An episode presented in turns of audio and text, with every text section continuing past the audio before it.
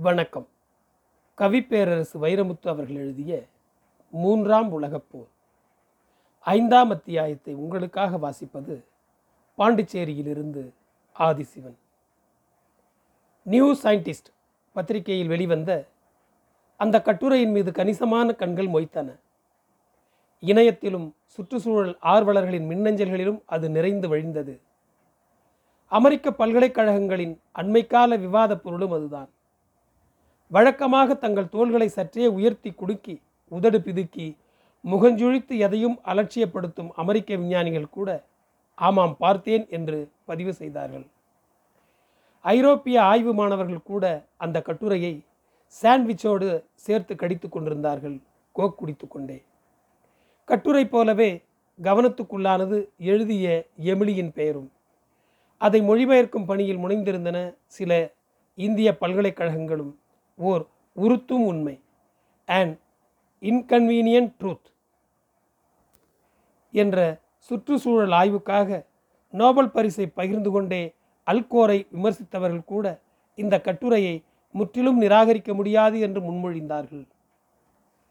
விஞ்ஞான உண்மைகளையும் தாண்டி மனிதநேசம் படிந்திருந்தது அந்த ஆய்வில். அறிவின் மூட்டையாய் கிடந்த அந்த கட்டுரையின் மீது ஒரு சொட்டு கண்ணீரும் விழுந்திருந்தது. அது படர்ந்து ஒட்டுமொத்த மானுடத்தையும் வியாபித்து நனைத்ததாய் தோன்றியது. இதுபோன்ற கட்டுரைகளையெல்லாம் கூர்வாளில் கிழித்து குடல் வாங்குவதற்கென்றே பேனா வைத்திருக்கிற ஒரு விமர்சகர் இப்படி எழுதினார். சில கட்டுரைகள் பொருந்தாத தொப்பிகளை பூட்டிக் கொள்ளும் கோமாளிகளைப் போல உள்ளடக்கத்தோடு ஒட்டுவதில்லை. சில கட்டுரைகள் ஆடம்பரம் சூடி வரும் சீமாட்டிகளைப் போல தம்மை விட தம் அலங்காரமே கவனிக்கப்பட வேண்டும் என்று ஆசைப்படுவன. சில கட்டுரைகள் வாசத்தால் மட்டுமே தங்களை அடையாளம் காட்டும் மூலிகைகளைப் போல தங்கள் முகத்தை முன்னிலைப்படுத்தாமல் குணத்தை முன்னிலைப்படுத்தும். எமிலியின் கட்டுரை அந்த மூன்றாம் வகை மூலிகை. காந்தி கிராமம் பல்கலைக்கழகம்தான் முதலில் அதை மொழிபெயர்த்து வெளியிட்டது. போருக்கு எதிரான உலகப்போர் முதல் இரண்டு உலகப் போர்கள் முடிந்துவிட்டன என்று சரித்திரம் அறிவித்து விட்டது ஆனால் மூன்றாம் உலகப் போர் தொடங்கிவிட்டது என்பதை அது இன்னும் அறிவிக்கவே இல்லை. அது கண்ணுக்கு தெரியாத யுத்தம். கைகுலுக்கிக் கொண்டே நடக்கும் யுத்தம். கொள்கிறவன் கொள்கிறான் என்றும் சாகிறவன் சாகிறான் என்றும் அறிந்து கொள்ள அவகாசம் தராத யுத்தம். இது மனிதனுக்கும் மனிதனுக்கும் மட்டுமல்ல மனிதனுக்கும் இயற்கைக்குமான போர். மண்ணுக்கும் விண்ணுக்குமான போர். மூன்றாம் உலக நாடுகளுக்கும் முன்னேறும் நாடுகளுக்கும் இடையே நிகழும் முடிவு தெரியாத போர். இந்த போரை இப்போதே நிறுத்த முயன்றால் மானுடம் மிஞ்சலாம். இல்லையேல் பூமி தான் படைக்கப்பட்ட நோக்கத்திலிருந்து விட்டு விலகி வெகு தூரம் போய்விடலாம். முதலில் இந்த பூமி மனிதர்களுக்காக படைக்கப்பட்டதல்ல என்பதை மனிதர்கள் உணர்ந்து கொள்ள வேண்டும். அறியப்பட்ட இருபது லட்சம் உயிரினங்களில் ஒரு ஜீவராசிதான் மனிதன். பூமிக்கு சற்றொப்ப கடைசியாய் வந்த பேரினம் மனித இனம்தான். பறவைகளும் விலங்குகளும் புழுக்களும் பூச்சிகளும் மீன்களும் நுண்ணுயிர்களும் இந்த பூமியின் பங்குதாரர்களாய் இருந்தவரை எந்த மாறுதலும் இல்லை இயற்கையில். காடுகள் அழித்து கூடுகள் கட்டியதில்லை பறவைகள். தங்கள் வாழிடங்களுக்காக இயற்கையின் கோடுகளை தாண்டியதில்லை விலங்கினங்கள். தம் கழிவுகளில் வெளிப்படுத்தும் மீத்தேன் வாயு தவிர இயற்கைக்கு பெரிதாக விரோதம் செய்யவில்லை விலங்குகள். சொல்லப்போனால் பறவைகளின் எச்சங்கள் காடுகளை வளர்த்தன. இயற்கையின் விதிகள் தடுமாறும் போதெல்லாம் நுண்ணுயிர்கள் சமன் செய்தன. பூச்சிகளின் மகரந்த சேர்க்கையால் தாவரக் கூட்டம் தழைத்தது. மனிதன் வினைப்படும் வரைக்கும் இயற்கைக்கு எதிராய் பூமி துளைக்கப்பட்டதில்லை வானம் கிழிக்கப்பட்டதில்லை. கடைசி பேருயிராய் வந்து சேர்ந்தான் மனிதன். அதன் பிறகுதான் பூமியின் சரித்திரம் மனிதனுக்கு முன் மனிதனுக்கு பின் என்று பிளவு கொண்டது. பூமிக்கு வந்து போன உயிர்களிலும் வந்து வாழும் உயிர்களிலும் வல்லமையும் வஞ்சகமும் உள்ள உயிர் மனிதன்தான். பூமியை மனிதன்தான் செதுக்கினான் என்பது எத்துணை பெரிய உண்மையோ? அத்துணை பெரிய உண்மை அவன்தான் சிதைத்தான் என்பதும் மனிதன் மாறுதலை உண்டாக்கினான். அதற்கு நாகரீகம் என்று பெயர் சூட்டி கொண்டான். நாகரீகம்தான் மனிதனின் வளர்ச்சி. ஆனால் பூமிக்கு அது பின்னடைவு. மண்ணில் பிறந்த ஒன்று அது அதுவாக இருந்தவரை பூமி பழுதுறவில்லை. ஒன்று இன்னொன்றாக மாற்றப்படும் சம்பவங்கள் நிகழ்ந்த போதெல்லாம் மனிதன் எழுந்தான் பூமி விழுந்தது. மண்ணில் கிடந்த இரும்பு இரும்பாக இருந்த வரையில் சம்பவம் ஏதுமில்லை. அது ஆயுதமாக மாற்றப்பட்ட பிறகு என்ன நேர்ந்தது என்பதற்கு சாட்சிகள் தேவையில்லை. ஆயுதம் கண்டறிந்த பிறகு பூமியின் பூர்வக்குடிகளான விலங்குகளையும் பறவைகளையும் மனிதன் வேட்டையாடி வெளியேற்றினான். உணவே தொழில் தொழிலே உணவு என்றானது வேட்டை. புற்றுக்குள் கைவிட்டு ஈசலள்ளி தின்னும் கரடியைப் போல இயற்கைக்குள் கைவிட்டு உள்ளதை உண்டு வந்தான் மனிதன். போக போக உணவு அரிதானது அல்லது அற்றுப்போனது. வேட்டையில் ஈடுபட்ட மனிதனும் வேட்டையாடப்பட்ட போது அவன் சோர்வுற்றான். வேட்டையில் அவன் கண்ட சோர்வும் தோல்வியும் விவசாயத்தில் முடிந்தது. தான் தேடிச் செல்லும் உணவு தன்னை தேடி வரலாகாதா என்ற கேள்வியில் விழுந்தது விவசாயத்துக்கான வித்து. விவசாயத்தின் உபரி உற்பத்தி வணிகத்தில் போய் முடிந்தது. வணிகம் அரசியலை ஈன்றது. அரசியல் தன்னிருப்புக்கு தனியுடைமைகளையும் மதங்களையும் கல்வியையும் கலைகளையும் வருணங்களையும் வர்க்கங்களையும் உற்பத்தி செய்து உடனிறுத்தி கொண்டது. வானியலும் புவியியலும் வகுத்து கொடுத்த வசதிக்கேற்ப உலகின் வெவ்வேறு பாகங்களில் விவசாயம் தொடர்ந்தது. விவசாய கலாச்சாரம் மட்டும் விளங்கிய வரை மண்ணை மட்டுமே மனிதன் கூறு செய்தானின்றி வானம் வகிரப்படவில்லை. இங்கிலாந்தில் என்று தொழிற்புரட்சி தோன்றியதோ அன்று விழுந்தது வானத்தில் வடு.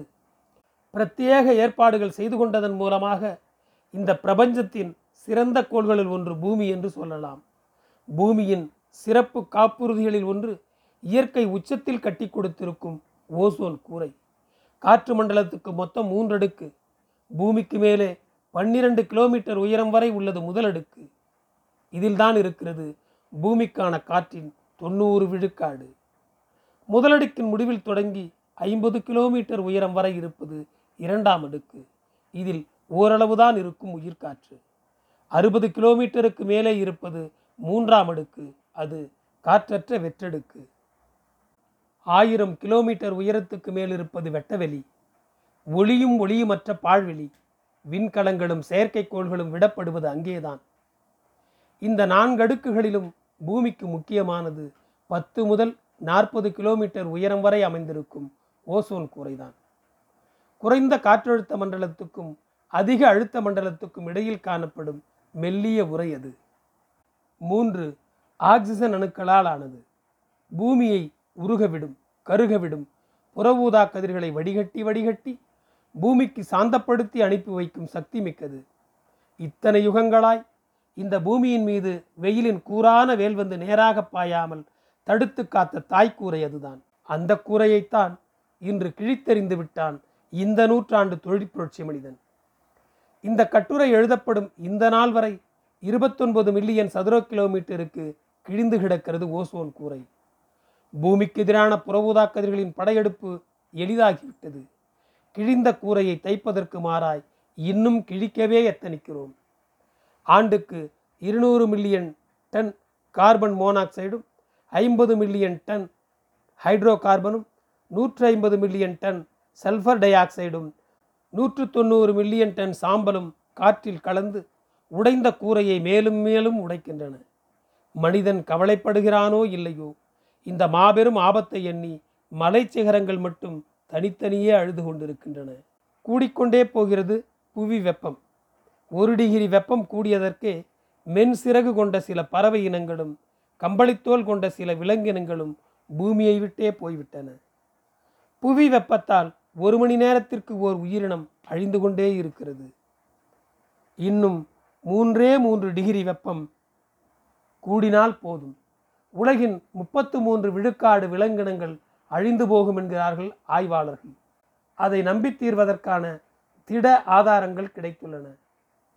ஆர்கன்சாஸ் மாநிலத்தில் தலைக்கு மேலே பறந்த ஐயாயிரம் பறவைகள் பொத் பொத்தென்று தரையில் விழுந்து செத்தொழிந்த காட்சியை இப்போதும் நீங்கள் பார்க்கலாம் இணையத்தில். பருவங்களை ஏமாற்றி திடீரென்று வெப்பம் கூடிப்போன ரஷ்யாவில் சூடு தாங்காமல் நீராடப் போன பலர் நீர்நிலையிலேயே செத்து மிதந்ததை உலகறியும்.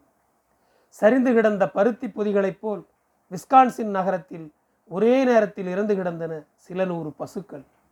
மெக்சிகோ வளைகுடாவில் இறந்து கரை ஒதுங்கிய எண்ணற்ற பிராணிகளை கண்கொண்டு கண்டு கலங்கியவள் நான். கடந்த நூற்றாண்டுகளில் நூற்றறுபது கோடியிலிருந்து அறுநூற்றி ஐம்பது கோடிக்கு தாவி இருக்கிறது உலக மக்கள் தொகை. ஆனால் அதே காலப்பகுதியில் மனிதகுலம் இழந்திருக்கிறது உலக சதுப்பு நிலக்காடுகளில் பாதியை. இழப்பென்பது பூமிக்கொன்றும் புதியதல்ல. அழிவென்பது மனிதகுலத்துக்கு அதிசயமும் அல்ல. ஆனால் அழிவுகளையும் இழப்புகளையும் சமன் செய்து கொள்ளும் சக்தி இதுவரை இருந்தது மண்ணுக்கும் விண்ணுக்கும்.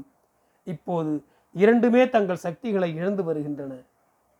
துருவங்கள் உருகுகின்றன பருவங்கள் மாறுகின்றன. காலம் காலமாய் விவசாயிகள் கொண்டிருந்த மரபுசார் அறிவை மறுதலிக்கிறது இயற்கை. விவசாயத்தையே பெரிதும் நம்பி வாழும் மூன்றாம் உலக நாடுகள் தங்கள் நிலங்களில் வேளாண் குடிமக்களே மடிந்து மக்கி உரமாவதை தடுக்க முடியவில்லை. அவர்களின் வானம் இடம் மாற்றி வைக்கப்பட்டு விட்டது. மண்ணை ரசாயனம் தின்றுவிட்டது நீர்நிலைகளை குடித்துவிட்டன சாயக் கழிவுகள். புவி வெப்பமாதல் உலகமயமாதல் என்ற இரண்டு பூதங்களால் ஒரு விவசாயி ஒரே நேரத்தில் விழுங்கப்படுகிறான். அவன் வானிலையை வளர்ந்த நாடுகள் தீர்மானிக்கின்றன. அவன் உற்பத்தி பொருளின் விலையை பங்கு சந்தைகளும் தங்கச் சந்தைகளும் தீர்மானிக்கின்றன.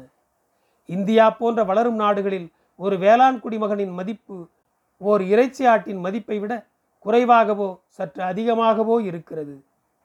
ஓர் ஆய்வறிக்கை சொல்லும் தகவலின்படி ஆயிரத்தி தொள்ளாயிரத்தி தொண்ணூற்றி ஏழு முதல் இரண்டாயிரத்தி பதினொன்று வரை இந்தியாவில் தற்கொலை செய்து கொண்ட விவசாயிகளின் எண்ணிக்கை மட்டும் இரண்டு லட்சத்து பதினாலாயிரத்து ஐநூறு பேர். ஒவ்வொரு பன்னிரண்டு மணி நேரத்திற்கும் ஒரு விவசாயி இந்தியாவில் தற்கொலை செய்து கொள்கிறான். இந்திய ஐதீகப்படி இவர்கள் அனைவரும் விதி வந்து செத்தவர்கள் என்று விலக்கிவிட முடியாது. ஒரு மனிதனை தற்கொலைக்கு தள்ளுவதும் பாதி கொலைதான் இனியேனும் மூன்றாம் உலக நாடுகளின் வானத்தில் வைத்த வாளையும் கழுத்தில் வைத்த கத்தியையும் வளர்ந்த நாடுகள் அகற்றிவிட வேண்டும். ஒவ்வொரு மனிதனும் உலகச் சங்கிலியில் ஒரு கன்னி என்று எண்ணி பார்க்க வேண்டும். செவ்வாய் கிரகத்தில் மனிதனை குடியேற்றும் முயற்சி நடப்பதாய் செய்தி வருகிறது. அதை நினைத்தால் நான் ஒரு கருப்பு புன்னகை சிந்த வேண்டியவளாய் இருக்கிறேன்.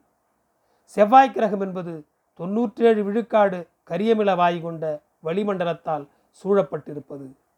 பூமி என்பது ஜீரோ புள்ளி ஜீரோ மூன்று விழுக்காடு கொண்ட கரியமில வாயுவும் எழுபத்தொன்பது விழுக்காடு நைட்ரஜனும் இருபத்தோரு விழுக்காடு பிராண வாயுவும் கொண்ட வளிமண்டலத்தால் சூழப்பட்டிருப்பது.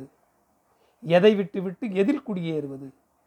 இருக்கும் ரோஜாவை எரித்து விட்டா நீங்கள் முல்லை முகர்ந்து பார்க்கப் போகிறீர்கள்.